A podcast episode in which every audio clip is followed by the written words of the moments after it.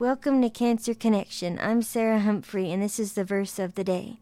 Today's verse is Proverbs chapter 28, verse 26. He who trusts in his own heart is a fool, but whoever walks wisely will be delivered.